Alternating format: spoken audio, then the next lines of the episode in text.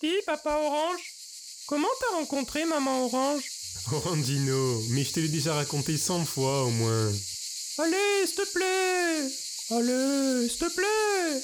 Bon, d'accord.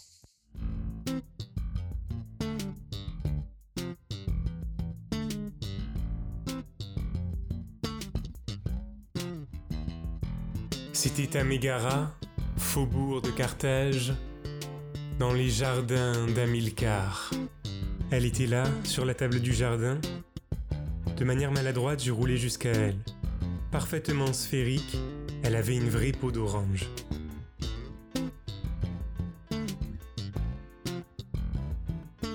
Sous son enveloppe, j'imaginais le fragile et rose ballon ovale dans cet épais tampon buvard humide, en l'épiderme extrêmement mince mais très pigmenté, acerbement sapide et juste assez rugueux pour accrocher dignement la lumière sur la parfaite forme du fruit. En bref, j'étais amoureux. Je suais à grosses gouttes.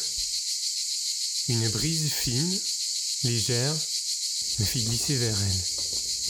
Nous étions côte à côte. J'en avais la chair de litchi. Lorsque soudain, Bob Kiwi ramena sa fraise. Alors, John Orange, on a des vues sur Dina Je n'avais même pas eu le temps de répondre que quatre de ces crudités, toutes de grandes asperges, m'avaient entouré. Bob Kiwi s'approchait de Gina et lui faisait des propositions indécentes. Eh Dina, ça te dirait de te faire une petite salade de fruits? Je connais deux, trois petites cerises qui voudraient se faire une recette épicée. Si tu vois ce que je veux dire. C'en était trop. J'étais tout rouge. Je virais pamplemousse. Je pris mon élan et je fonçais tout droit. Bob Kiwi était propulsé dans les airs et atterri dans la tondeuse à gazon. Mais papa, c'est un fruiticide Non, mon fils, c'est juste un smoothie. À présent, Gina me regardait. Elle me dit Moi, c'est Gina. Orange Gina.